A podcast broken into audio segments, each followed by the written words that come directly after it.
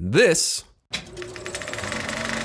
is Pixelsplitters, your absolute favorite conversation movie news podcast, with your hosts, Josh. means that you Yeah. don't really care about the preservation of cinema. You just want to keep making money. and Willis. So we're gonna make Plane 2, we're gonna make Boat, we're gonna make Train. Join us each week as we break down the latest movie news, TV news, and general industry news and debate about what it all really means. We have some information regarding the Directors Guild of America that may or may not impact the rest of the industry, including the WGA mm-hmm. and the other guilds, because of course they are the first ones to, you know, have talks about their contract and they have come to some sort of agreement and we're going to talk a little bit about that today. We're also going to try and get to the bottom of why everyone seems to put all of their major summer blockbusters right smack dab in the middle of July because that's going on right now. Because And as there we are know, other months. yes. And we know this. Nolan has the 21st of July locked down since like uh, Memento, I think. Like that is his day. So we're going to talk a little bit about that and then we've got to talk about our buddy David Zaslav over there at uh, Warner Brothers Discovery and all of the wonderful decisions that he has been making over his pretty limited run since the merger. Um Yeah. yeah. So we're going to talk a little bit about that. Before we do that, let me run through what's coming out this week because we have a couple things uh, for theaters. Indiana Jones and the Dial of Destiny is here June 30th. I am worried about this film. Um, Yeah? and I love James Mangold, but I'm worried, man. I don't know. I, I'll probably see it, but I'm a little nervous. Um, But it's com- what? How are your? What are you feeling about it? Because you were you were I, I I'm I'm up for it. I haven't seen much about it in the past like month or so. yeah Um, I mean, I'm still hyped for it. it. It's like an interesting question of like if it is not really good, is like Indiana Jones just like not for this time? right You know what I mean? Like Yeah. the two that we've gotten since the original trilogy are if they're if they're no good, then it's like let's Indy doesn't work anymore. You know, yeah. Maybe we need to. Um it doesn't need to be a massive franchise. It can be just a a fiver. and be Yeah. done. Yeah. Well, and it is a massive. That's the thing. It's like it is a big franchise. So it's like we just, regardless, we'll see what happens when it releases. My hopes are, yeah, they're in the middle. Um, We also have something that I didn't really know was coming. We have a new DreamWorks animation film, uh, Ruby Gillman, Teenage Kraken, which I watched the trailer Yeah. for. I mean, you know, I don't know. Yeah. It, it's interesting. It looks interesting. Um, the animation is very strange because it doesn't look uh, as Mm-hmm. polished or as defined as I'm used to these days for all of these big animated features. But Sure. I don't know. They're trying something. They're definitely going for something. Yeah. So that's what's coming to theaters for shows. We got Hijack coming to Apple TV Plus on the 28th. Muscles and Mayhem, an unauthorized story of American gladiators, Netflix, 28th. Uh, the Witcher's coming back. It says The Witcher Volume 1, but I believe this is Season 3 coming to Netflix on uh, June 29th. And then Yeah. Jack Ryan coming back for Season 4 on Prime, June 30th.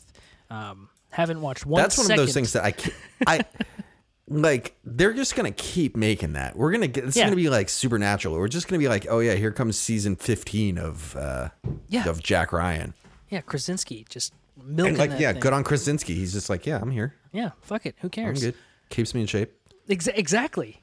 Um, Yeah. So that's basically what we've got coming this week. Uh, not too much, but again, there's tons of stuff coming to, like that are already in theaters and on streaming. So, uh, yeah. Without further ado, let's talk about some DGA nonsense. So the DGA, we've spoken about um, the Directors Guild of America uh, because they have really what's been going on is all the guilds have their contracts uh, that are coming to an end this year, and the DGAs came to an end, the WGAs came to an end, and the SAG is coming to an end. So the DGA have voted to ratify the latest contract with um, an 87 to 13 vote. So most of the voting body that was actually voting voted to ratify this. And only Yes. around 41% of the voting body voted, but as I read that that actually exceeded any prior DGA ratification yeah, that's a big vote. number. So that's a big number. I wonder Yeah. why they don't all vote. Maybe I, I mean, I think it's this. That, that's the same argument if you have of why don't people vote in like presidential elections or anything like that. It's like yeah, yeah, some people are just like don't care, right. you know, yeah. um, which is like kind of crazy because it's like whoa, this like directly affects you. That's yeah. But uh, I don't know.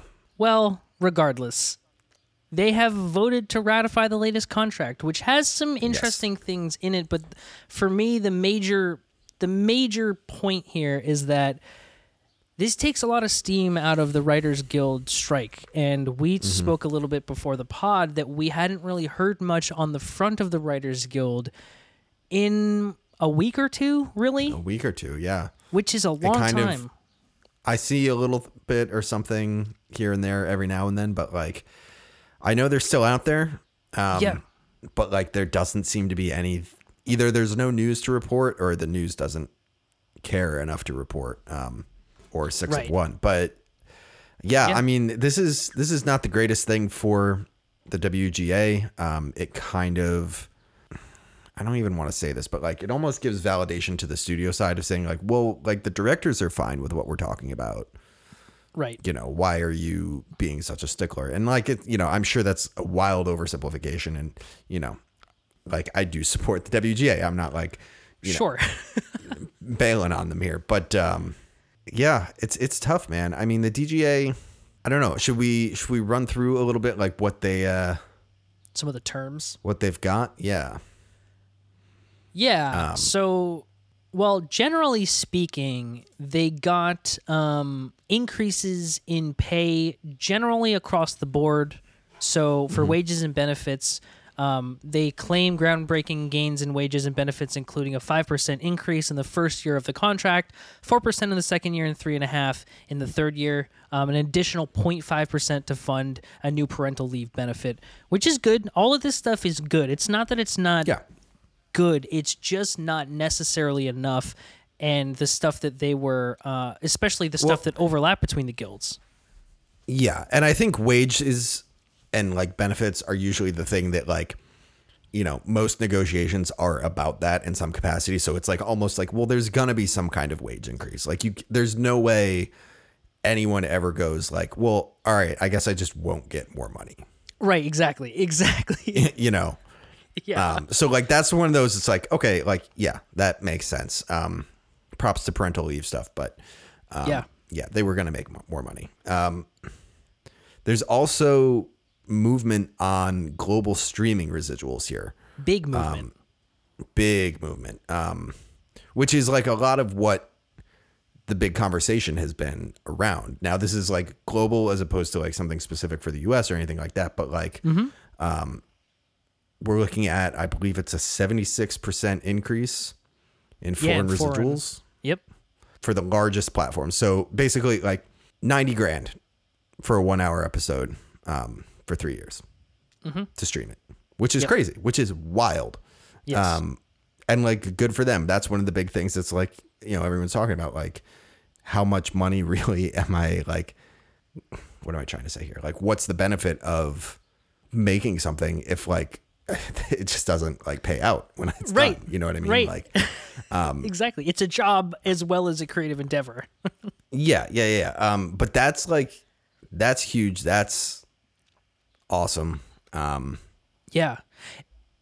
Weird because it kind of kind of touches on the residuals issue. Like sort of. Like it, it skirts the issue, the main issue by going global and making it foreign residuals only and only for the biggest platforms and um it was SVOD and so like they are talking about residuals, but it's not yeah. the whole picture, which is a big problem still. I will say also uh, they have established the industry's first ever terms uh, for non-dramatic programs, um, meaning variety and reality shows, um, which is an interesting thing and sort of I feel like something that's going on in the industry as a whole. Yeah, it's not just like these shows. There's like a whole bunch of television that exists sort of outside of like the normal like rules and whatnot that they're talking about here. Yeah. Um, Totally. That doesn't make sense. It, it, uh, exists outside the normal like um, standards, I guess. yeah. Yeah. Yeah. Yeah. Here's your dramas. Here's your comedies. Here's like you know, there's a whole other like industry out there that like doesn't have the same kind of conversation around that kind of stuff, and it's cool. I mean, there are a lot of people that like make reality TV.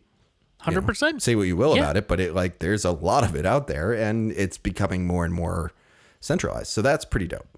Yeah. Yeah. AI. They they referenced AI. Which this is, is, going to be a big thing. Yeah. This is going to be a big. So AI, there's an agreement that AI is not a person, and that generative AI cannot replace the duties performed by members. Which So for a director, I don't- though, I'm like, yeah, for a director, that's the thing. I'm like, I don't really know what that means. You know what I mean? I don't know what AI is like directing. right. Um, that seems like one of the later developments in AI. It's like we'll get all of the, I will say like the departmental AIs before we get a director AI. You know, totally. um, even saying departmental makes me sound weird because I'm like, I mean, I don't mean like hair and makeup. You know, Yeah, um, well, sure, yeah, but like writing. I mean, really, again, this comes back to it. Writing is one of the only, and I guess acting to a degree. Those are some of the only things that could really be replaced by AI Well, in some kind and of it's gonna come into play way. it's going to come into play with like animated features and things like that. for sure.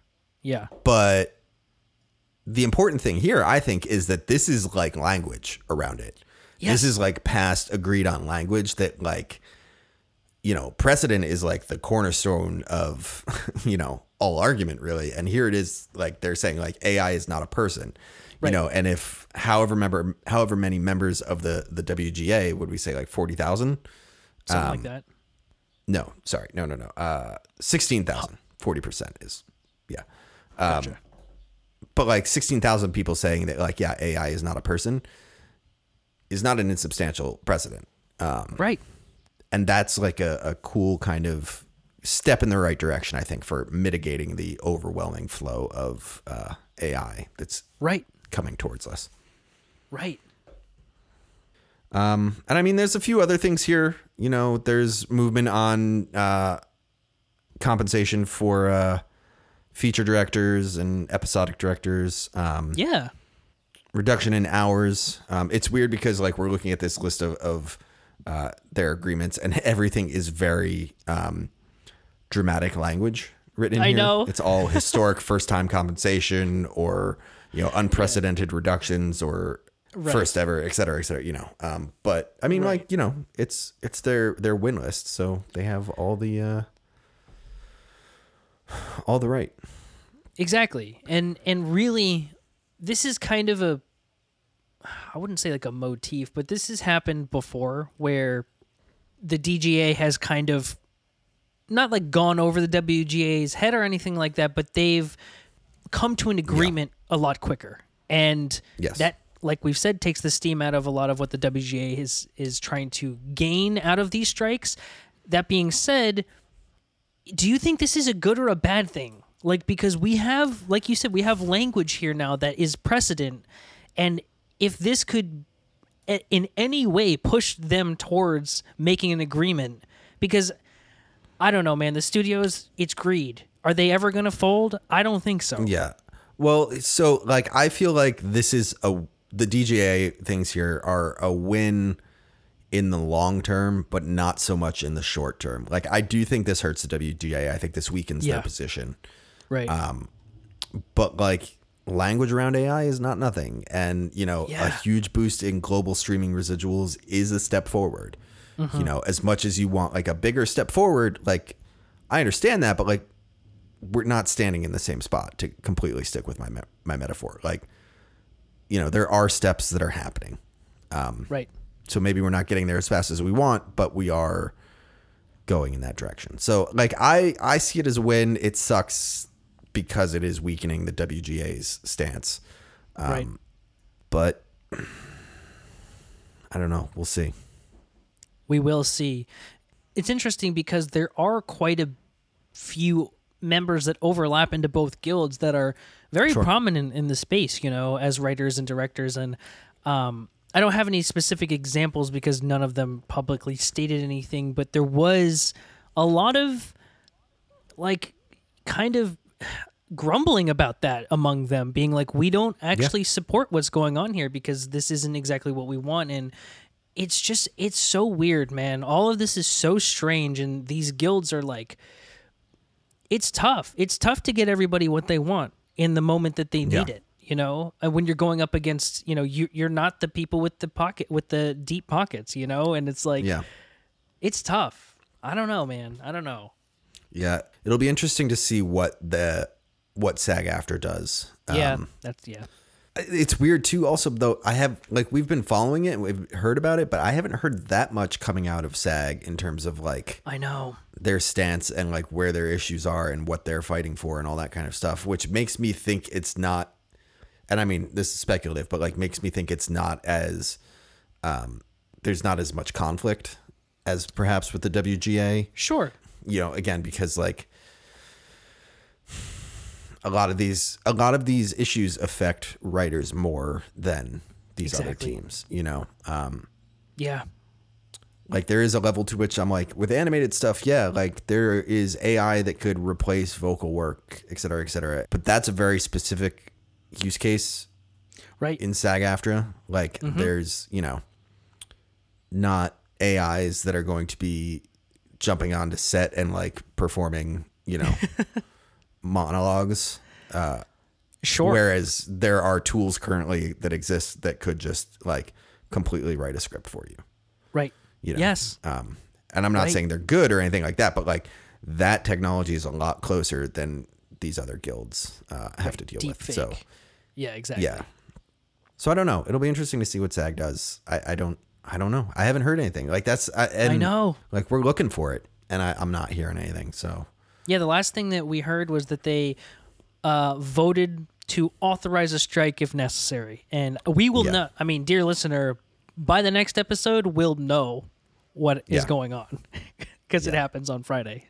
Ah, so strange, very very strange. Something else that's very very strange is the fact that the studios seem to be putting all of their eggs in one basket, and that basket being July for theatrical releases of their most expensive films, um, excluding the Marvel and DC stuff because they run all year long from like Sure. you know May through. But well, I will say let's also put a pin in that because I think Yeah. that's part of what's going on here. But yeah, Sure. Yeah, Continue. yeah, yeah. Um, but just for, I guess, a little bit of an example, this July, we have Mission Impossible part. Wait, what is it? Mission Impossible Well, we'll, 7? we'll start on. We'll start tomorrow, June Yeah. thirtieth. Indiana Jones. Right. Indiana Jones, which is, you know, the Huge 30th, tentpole. leading right into, yeah, July. Uh, Indiana yeah, Jones. It's Fourth of July weekend. Like Right, exactly. And the other thing is, so Mission Impossible is the week after, and that's actually Mm-hmm. opening on a Monday. I looked it up. It's it's literally opening so that it has the whole week. I'm sure that was Tom Cruise being like, "We need the IMAX screens for like that full week plus," because a week and a half later is Barbie and Oppenheimer. wait, So doesn't isn't it the twelfth? well, they have like all of these advanced screenings going on that start like Oh, okay. the fifth. I was looking. I was like, you could literally see it on like Monday, Tuesday, Wednesday. It's like crazy. So, you know, and then we have the two most anticipated movies of the year for a lot of people, Yeah. Barbie and Oppenheimer, and all of these films are hitting at the same time. Is there anything that I missed there? I might have. I don't have the list in front of me. Um, Um. Well, let's pop on over to Box Office Mojo. Yeah, because there is other stuff too that is going to be great. Like Talk to Me. There's a bunch of horror films coming out, which is so much for four weeks when we only have X amount of big screens to put things on, anyways. Yeah. And I'm just kind of like, spread it the hell out. Yeah, like why are we throwing five huge movies into a 30 day period? Yeah, You know? there's Um, no breathing room for any of them. And to be fair, I guess there have been some big stuff that's already been coming out in June. Absolutely, You know, I mean, we got Spider Verse, we got uh, Flash. Guardians, we got Flash. You know, um, we've we've gotten that big stuff, but like you look at August, and there's really not anything Yeah. coming that I know of. You know, there's like a couple of small things here and there. Um, I think Blue Beetle is coming Right. Um, in, in August, but like Nothing on the level of. it's all pretty these. small stuff. Yeah, nothing anywhere close to this. So like, why not push? See, I, I went through all of those, and like I literally went because this person would never let that happen. Like, why not push Oppenheimer? Because Christopher Nolan would never would let never. that happen. You know, why not push Mission Impossible? Because Tom Cruise Tom would Cruise. never let that happen. But um, why? So Like put it out a week earlier, dude. Uh, not not a week earlier, but two weeks earlier, four weeks later. Like you're not like why not take. August and just run the table? Yeah, You know what I mean? Um, yeah. It's weird because so I we put a pin in this. I feel like part of this is coming off of the rearranging that Marvel did of how movies Yeah. work. Yeah. You know, I think a lot of it was like we have to schedule around these things because it's going to crush everything. And they got to a point where they were doing like, yeah, here's one in May, here's one in June, here's one in September, and here's one in November. You know, and like that just ran through, and you know, it became a like whenever it came. Like I remember, uh, Deadpool was like, Valentine's Day weekend Oh yeah, yeah, yeah. yeah um you know and it was like that we were then we were off to the races like here we go now that that stuff is sort of falling off and like i say falling off knowing that like yeah there's like six this year um, yeah. So like three or four but like more. they they don't they don't command the box office like they used to no. and i feel like this is just kind of like studios going oh well if we don't have to counter program against marvel july july is like summer right let's do july It's the hottest. That's when people want to be in the theater. Yeah. Everyone's Um, yeah. out of school. um yeah and out of school i think is does does have a something to play here but like yeah. also kind of yeah maybe um Eh. but it's like it's one of those the, the question i have is like why do we still care so much about the summer blockbuster Yes. I i will cede that like school is probably a big player you know Sure. but, they these i feel like these movies weekend. are not and these movies are not necessarily geared towards like kids you know, Oppenheimer, I mean, no. Oppenheimer certainly not. No. Um, but like Barbie, I suppose. Um, yeah. Mission Impossible, I don't but like think not. even. But like that's the thing is like these aren't ones that like teenagers these days. God, old Wells here. teenagers these days would like care about per se. Like Right. you know, cool action movie things blowing up, but like like Mission Impossible is not a Gen Z franchise No, that's me and you. you know um yeah this it's like square like i remember going to see mission impossible in theaters Right. you know um so i don't so like why are we binding ourselves so much to these summer months and i will i will fold in like summer months slash like thanksgiving and christmas Sure. you know Yeah, yeah, yeah, yeah. um Man, I think I literally think it's to try and get away from superhero movies because superhero movies like you said ran from February all the way to December and like they would have Yeah. one or two in the summer but really like the big superhero movies like Avengers was May like they did Yeah. May releases for those movies and then June July like there would be one maybe in August but like you had like they did it in May so that they could get all the repeat viewers from May all the way through August, you know? yeah And now when we have movies that drop in April like Everything Everywhere or John Wick 4 and they do 400 500 million dollars and it doesn't really matter when things release anymore, yeah I think it's just holdover. I think it's like, oh well, uh, you know, and Barbie and Oppenheimer is such a specific example because those dates were set in stone long before we had to do like those were going to come out on the 21st of July no matter what. Well, and there is like an organic mythos that is like forming around this of Right. like how many memes do you see of like going to see Barbie and Oppenheimer in the same like there there people are glomming onto the fact that it's two absurdly separate concepts head to head and like Right. that's an interesting thing that's like I think no one could have predicted is just kind of taking on a world of its own but um Right. yeah, like it's one of those. It seems like something to me, at least, and we can tie in streaming into this as well. Like Mm-hmm. it seems like something that is like an old Hollywood mentality. By Sure, old yeah. Hollywood, I mean like you know early 2010s, not like 1950. The but it's like an early 2010 yeah uh idea that's just like not as applicable anymore i think maybe you have a bump from being in the summer but Yeah. like not enough to merit being directly up against like another movie you know what i mean Right. like the idea that people are going to go see more movies in the summertime the percentage of those people that go see movies more in the summertime is not equal to the percentage that you're going to lose from counter programming a week against Oppenheimer.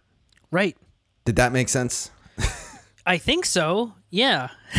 You know what I mean? I like, heard it, yeah. okay, if you like, if it has to be in July, if you're like, more people will see this movie in July. Mm-hmm. Saying that, that group of more people that are going to see this in July is probably offset by the fact that it's right up against Oppenheimer. Sure. Yeah. You know what I mean? Like the Yeah. bonus you're getting from being in July is probably counteracted from counter programming. And it's True. like, you know, like why put up with counter programming if there's time a couple weeks out or like in September Yeah. it's not fighting anything where you can literally Tom Cruise, you can have all of the IMAX screens for weeks. Weeks. You A month probably. Yeah. Yeah. And like, I'm sure there is something to be said for like, this was all set a while ago and like it's too late to change it now. And like, I'm sure it is, but like, Yeah. I don't know. we see these things get moved all the time, like months Yeah. before they come out. Like, like you chose this. Um, right. And it's still do- going to do yeah. gangbusters. Like, you know, it's still going to be a big, it's going to be a big July, which is awesome. It's cool. um, yeah. It's Yeah. But it's tough though and um going back to what you said earlier and like you said like you know early 2010s even like 2000s but i'm gonna go back even further when people used to go back and see star wars 7 8 9 times in Sure. july you know and when there actually was a negative stigma against movies that released in january and february and it's like isn't January a great time to release a movie? Everyone's inside. Nobody wants to do like Yeah. I'd rather just go sit in a theater somewhere. There's nothing to do. It's like there's so many of these stigmas against or for different sections of the year that just don't really mean anything anymore. Um, yeah. And I think all of it is just holdover and being like, "Oh, well, you know, July is the month for movies." It's like I don't know, man. I know a lot of people who just go away during July and like don't see anything. Yeah. It's like I just Well, and it's like, I don't know if that there's data to back that up. Yeah. Right, exactly. So I don't know, man. Like I don't I there are there were many weeks in this year alone that we were like, "Oh, there's nothing premiering in theaters." So, okay, yeah. I, guess, we'll just we're, yeah. It's like just take over that, dude. Like if if it's not about the time period, it's about the movie. If Oppenheimer released Mm-hmm. January 2nd, people are going to go see it. It doesn't matter if it's July 21st. And I think we Well, the and it- industry needs to get out of that. And like, if you were trying to get a smaller thing, Hmm. the most eyes you could find for it, you know what I mean? Then, then I get it. Like, Sure. if you're trying to, let me try and find something here. Um, I mean, you could say past lives. well, sure, okay, but I'm thinking more blockbustery, um, and I just happen to have the domestic box office open in front of me here, so I'm going to go with Plane. Okay, There you go, Gerard Jerry Butler's Butler. Plane. Uh, if you have Plane, and you're like Plane, which released in January, so like asterisks yeah. on everything I'm about to say. uh, but like, if you have Plane and you're like, I want to get the most money possible out of this, and I think this has the potential to be a huge franchise. We're gonna make Plane two. We're gonna make Boat. We're gonna make Train. Mm-hmm. You know, then I'm like, let's pull out every little stop we can find, and like parking this in August makes sense because it's like I will bet that more people do go to the theaters in, in the summer. I, Sure. I will see that fact. Totally. Um, and like, you know, like let's get all the numbers that we can. But like when you have something like Mission Impossible 7 or Fast X or Spider-Man into the Spider-Verse, those metrics aren't don't matter anymore because Is built in hype. the people that are going to go see that are going to go see that. whenever it Yeah, comes no out. matter what. Yeah. So unless there's some unknown metric that we're seeing here that's like, well, you know, people don't go to the movies, don't go to matinees during the winter, period. Like, Right. I guess, but I don't think that's true. Like, Right. Especially now. I Yeah. don't know, man. Um, I don't know either. and you're I'm- fighting streaming. that's the You're thing. fighting every streaming release. That's the thing. And maybe that's what it is too. It's like they're they're the movies that hit theaters need to be of a certain level of, you know, not hype, but like you have to be intrigued by it and whether or not that means it's it's another Spider-Verse movie or not. Like even you saying, "Eh, I think maybe I'll just wait and see this when it comes to streaming." It's like uh, uh, there are more people that do that than not and but I don't know, man. I, I, we're, this is such a weird period in time for this type of stuff, and I just don't know what the. I don't know. I don't know what they are gonna do about it. Um, I say spread it the fuck out because like movies are bombing that you'd never think were bombing. Or, or, or that you'd never think would bomb in the past, and movies are doing really well that you never would have thought would have done well in the past. So it's all changing. I don't know. I really don't know. I mean, we we've said before is like we had all of this thought about like, yep, here comes the world of everything being like a metric, Mm-hmm. you know, and it's like, well, we're just gonna figure out the algorithm of what makes money at the theaters, Right. You know, and I think the more and more we like observe this, more we're just going back to the old Hollywood like phrase of nobody knows anything. Like, Right? it, It's- you know, who knows? Like, Yeah. who knows? who knows literally it's it's so crazy and like the fact that superhero movies was that pillar for so long and then fell off so rapidly you're right. Nobody knows anything. Um and a perfect example of that is uh our guy david zaslav. Um which i'm sure he's a smart guy. You don't get to a position like that by being a complete buffoon but he has made some very, very, very interesting choices that would have everybody believing to the contrary. So, if you don't know, Yeah. David Zaslav is now the current CEO of Warner Brothers Disco- Warner Media. No, Warner. What is it? Warner Brothers Discovery. Warner Brothers Discovery, which was the merger between uh, Warner Brothers and Discovery, believe it or not. Um, and he actually was the person who pushed that through. He was the guy who was like, "We have Yes. to do this. This is this is the thing to do." He was also the guy who dropped the HBO from HBO Max and merged Discovery Plus and HBO Max into just Max, which was also Yes. a very interesting thing. And the guy just the more we learn about him, the more I watch him work. He's having a tough month. He's having a really tough he's having a tough career right now, which is interesting because the most recent uh I guess controversy that he's been a part of is Turner Classic Movies, which is a technically now it's a segment of Max which houses all the Turner Yes. Classic Movies, which was owned by Warner Brothers for a very since I believe Yeah. its inception. And over the last week or two, there's been some reports that he has cut 70 employees from the original 90, which were everything from the vice president of brand creative, uh, brand creative and marketing to um, like studio production and content strategy, like the general manager, like a ton of high level executive positions that I'm sure were costing them a lot of money to keep on the payroll, which I believe is the reason why all of this is happening because he is tasked with making more money for Warner Brothers Discovery and Well, not so much even making more money, but like getting them wildly out of debt because Yeah. the merger cost them something like I, I want to say a couple billion dollars easily. um, that they now have to get their books, you know, in the plus column, which is why we're getting all kinds of like tax write off stuff on like Batgirl and like all that, just like cutting every little fat that they can because they have no money. Exactly. And the reason we're bringing up TCM or Turner Classic Movies is because this is an incredibly important. If this were to go away, this would be kind of catastrophic. And I don't really know what it means for. Like what happens to these films? Like obviously you can still find a lot of these on the Criterion collection, but it's like this was such an easy way of being able to go back and just watch any of the the movies from from those Yeah. three studios from that era. And this really, for me, solidifies where these people's heads are at when it comes to what they're trying to do. Because this being something that they're just ready to cut without really seemingly have a second thought means that you Yeah. don't really care about the preservation of cinema. You just want to keep making money, and that's been the case, but it's very, very clear with this. Yeah.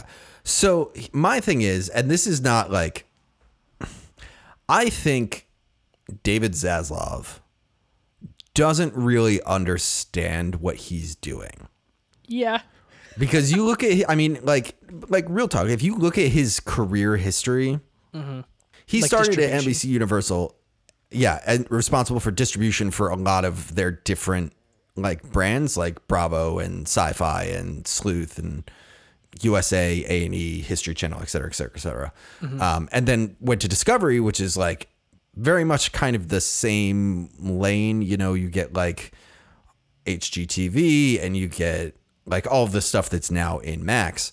Um, Totally. The Oprah Winfrey Network, like Planet Green, all that kind of different stuff. That catalog of content is so far away from Turner Classic Movies. Yeah. Just in terms of not only like time it was made, but like content. Like and like I'll put that in the same vein as like HBO stuff is like this is like like he's been dealing with TV mm-hmm. And now he's dealing with cinema which is honestly where I think the disconnect is happening for him is like he's like trying to apply these rules and again this is all speculative but like he's trying to apply these rules that he's learned over his career as well he should you know like that's what his resume is that what what gives him the ability to do this but like it's Right. the kind of thing where I think cinema and like HBO and that kind of stuff, like objectively is like the kind of the same thing, but like in reality, it's not. Very You know? Yeah. It's like, and it has a very different user base, user base, viewer base. Um, Yeah. that's just like not meshing with him. I don't think he gets it. Yeah. Yeah. Like, and I can see from like the finance position to be like, like I don't know how many people really watch this. Like, yeah. know, based on is numbers. This something based on numbers, I can see like yeah, like Turner Classic Movies probably doesn't rake in the dollars. You know, Uh, Right. The Magnolia Network probably is like four or five, six times what TCM is is doing. Um, Sure. but like, there's a, a like a higher calling to it almost of like this is part like I'm trying to figure out how to phrase this without being like disrespectful to like all the people that make like the stuff on on Discovery, you know. But like there there's different. a level of like cinema that's built in here of like, you know, this is the stuff that the auteurs look to and the stuff that like they aspire to and like, you know, there's certainly a, a level of people that want to become, you know, hosts on an HGTV show For sure. um, but that kind of content doesn't really inspire sure. Um, and the stuff that plays on Turner Classics totally can. Exactly. I mean, it's a big difference between something that you could consider content versus something that you would consider like meaningful. Absolutely. Yeah, and um, like you said, going from Discovery as being the the CEO of Discovery Communications to being the overall CEO of now HBO, Warner Brothers, and all of this Discovery stuff that's under that umbrella is completely different. It's just completely different, and he's not thinking like that, which is that's. I mean, you're right. It's where the problems, I believe, are coming from, and it's funny because it was reported that right after uh, 70 employees were cut of the original 90 employees, Scorsese, PTA, and Spielberg all got on a call with him to basically be like, bro, what are you doing? Because another one of the I guess one of his things he was touting was like we are going to bring cinema back. Like we are we are here for the filmmakers. Yeah. Like that was a big thing for them. And then to turn around and do this means that you don't really know what that even means. Like you don't know what that means to be here for the filmmakers. Like and Yeah. same thing with the whole Batgirl fiasco. It's like you took a tax write down on Batgirl, released Flash. Flash is not going to make nearly its budget back. So what's that mean? Like what you've taken a loss Yeah. on like you don't really understand what you're doing here, you know? And so Yeah. that's what it comes down to. I just don't think he un- he's not fit for this type of position. Well, and he keeps having a lot of kind of tone deaf moments as well. They threw a huge party at Cannes, Yeah. and like everyone was basically slamming him for being like, "Wow, way to like party with celebrities when there's like a massive writer strike going on." Right. You know what I mean? And it's like tone deaf stuff like that. I did see a thing that's like, what was the line? It was like he. It's the most transparent drug like addiction to celebrity that I've ever seen. And like mm. that's kind of what it seems like is like he wants to be playing with these the big boys. You know, he wants to be part of the cinema kind of thing. But like he's trying to apply rules he learned from content to Right. cinema and it's not working. It's a similar kind of vibe. Like we're getting the same vibe off of him that we got off of uh, Bob Chapek there in Disney. And what happened to You him? know, where it's like he's Hmm. he's coming in and saying like he's coming from the Bob Chapek came from the uh, the parks part of Disney right. and like took over all this cinema stuff and was like, yeah, like we're gonna like do all this and just error after error after error after error of like this isn't how this works. right. And it's one of those it's like you can have all the best intentions, but if you keep like fucking up like this, it's like, you know, the company can only withstand so much and granted you are the ceo of this company but there's a board that you have to answer to Yeah. like it's not just one person is in charge of this whole thing and you can do whatever you want to as we saw from chapek being outed and Iger coming back in it's like these things happen when you screw up and another thing that he did was um, he handpicked a ceo for cnn which yes. Imploded Oh, well, on they- him within if you year. want to get into CNN, that's a whole nother ballpark. it's a whole nother like, um, thing but it's it just adds to his his like reign of just utter failure when it comes to making decisions it's just so strange that i'm like Yeah. everything even his commencement at boston it's like all of this is just doesn't you're not thinking like what is going on Yeah. here during a writer strike you're gonna go like come on um so i wonder yeah, what's gonna think happen he just kind of. It doesn't seem tenable. Like it doesn't seem like he could sustain this kind of like path. yeah You know what I mean? And I will say, like the Max rollout, like the app is fine. Like it happened. You know, good Sure. on that. That's you know something a win for him, I guess. Yeah. Sure. Um, but that's like you know, the perception of that is not that big. You know what I mean? It's like, yep, Right. okay, it's a new app. Um, the win is also kind of stunted by the fact that like a lot of people are going like, you got rid of HBO in your Yeah, name. okay. the profitable Um, part Yeah. Uh but I don't know. Yeah. I mean, I like it's it it's weird because we do this podcast and we are we are so tuned into this kind of thing. Mm-hmm. But it's like I'm like I don't see David Zaslav being around for a long time. no You know what I How mean? could Like, he we be? don't hear this stuff from like Bob Iger or um or like Brian Robbins, the CEO of Paramount. You know? Yeah. Um never hear like, about him uh, yeah, I mean, there's like all these different things. There's like there's a level to which stuff just kind of you either know what you're doing or you don't, and when you don't, it just kind of continually snowballs. Right. And money is money, and if you lose enough of Money it, is money. People get really fucking mad at you. Yeah.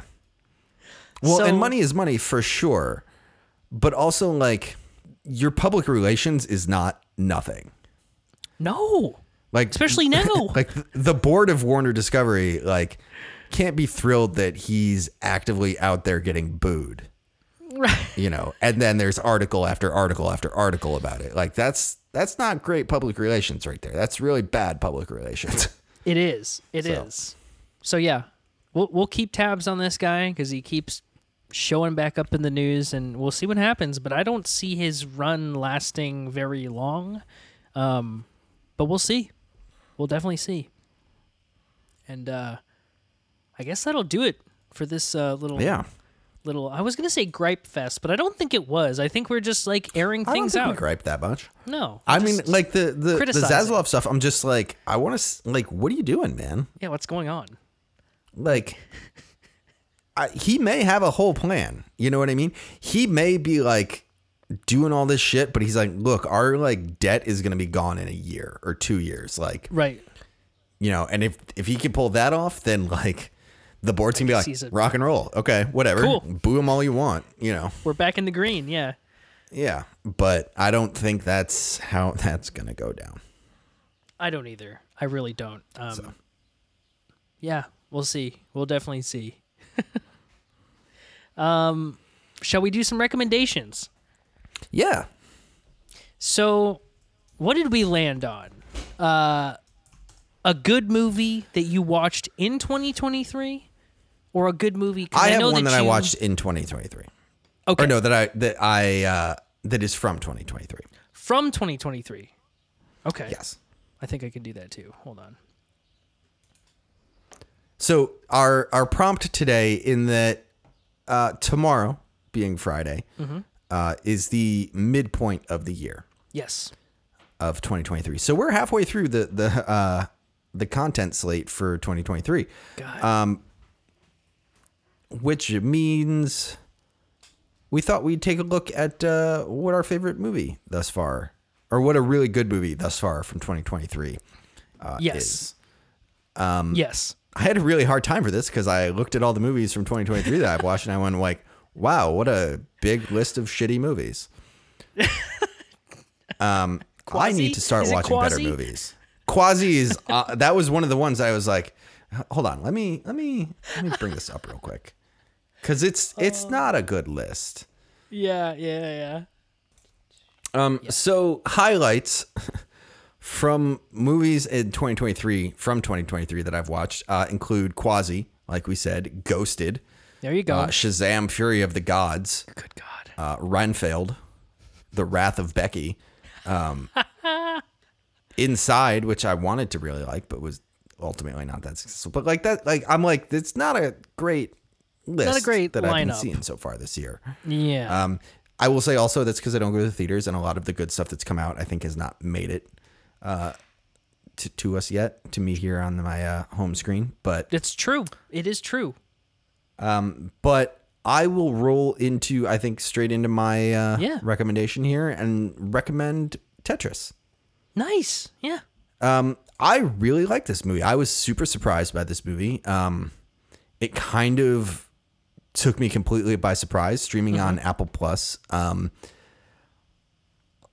I- saw the trailer originally, and I was like, "This is gonna be this like most insane, stupid movie I've ever seen." Like, yeah. this Taron Egerton as like the guy who like not even invented Tetris, but like fought for the rights to have Tetris distributed. Like, yeah. what a setup. Um, Very intriguing. but this movie's crazy. This I love this movie. Um, it's really dramatic. It's I would s- maybe a little over dramatic at times, but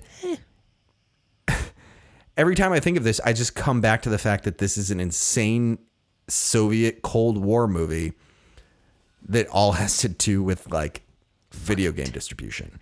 Tetris. Like it's absurdist at its core because it's like about an absurd topic. Right. Um, and I'm all about it. It works. Yeah. Yeah. Uh, directed by John Baird, um, who you may also know from not really anything. Oh, that's interesting. Couple TV episodes here and there. Yeah. Um, you know, couple features under his belt, but nothing, nothing notable. Nothing but um, it'll be see, it'll be interesting to see what uh, what comes from him next. Yeah. A lot of these like um, brands as films, filmmakers, I'm really eager to see what happens with all of them coming up because I'm like, Yeah. you just got your shot to do like the, you know, the Yeah. whatever, the Blackberry film. Let's see what you got next. Um, that's good. I still haven't checked out Tetris, but I do need to watch it because I've heard good things about it. I'm gonna, Um, I will, I will keep bringing it up because it is worth, worth seeing. Yeah. Yeah. Yeah. I like Taron. I think he's got a very interesting career thus far. Yeah, Um, That's a good one. That's a good one. Uh, and that was Apple TV, you said? that's Apple TV. Yep. Gotcha, gotcha. Um, what I'm going to go with is uh, I'm going to recommend Evil Dead Rise because it's on Max now. Nice. Um, I saw that today, actually. You wa- you didn't watch it today, did you? No, I saw it. Oh, okay, Max okay. I was like, today. whoa. I didn't watch it. No, yeah, Didn't even bring that up. Okay. Um, just blew past that on tuned in. I was like, nah. okay. Uh, yeah. So this is the uh, fifth Evil Dead movie, I believe. Um, which Sounds about right. yeah, which is, you know, about as simple as it gets. It is an Evil Dead film that takes place in a separate location from the originals. And the reason I'm going to recommend this is because it is a lot of fun. Now, I will say, it is intense. And I said this when I did my whole tuned in spiel a couple months ago. Mm-hmm. It is a very intense movie, but it's not intense in a way that is I can't even say that. I was going to say it's not intense in the way that it's upsetting, but it could upset you. Like there are things in it that are very disturbing, but it's playful enough where I just had such a fucking blast with this film and I actually can't wait to watch it again. Um because it really is balls to the wall and especially the last 30 minutes you're just like it is it is graphic, but it is they're having so much fun making this film and there's blood raining down on everybody and weird monsters, creatures, multiple arms. Like it's just an Evil Dead film through and through. That's just a little more intense than they could get away with in the 80s, you know. Um Sure. But I thought this was really, really solid. A lot better than Fede Alvarez's uh, version in 2013, and I recommend it. Evil Dead Rise. It's on Max right now. Um, it's a lot of fun, but be warned. Get through the first 15 and see what you feel like, and then you know you'll you'll know from there whether or not you Sure. can continue on. but I, I liked it. I had a good time. So, um, Nice. yeah. So There you go. there you go. Evil Dead Rise and Tetris. Not a not a good e- double feature, I don't think. Yeah, but be, you never know. It'd be odd. Yeah. And that'll do it for this episode, folks. And that'll do it. God. It's getting a little Uh, so let's bring it home. yeah. Uh, Josh, where can people find you on the internet?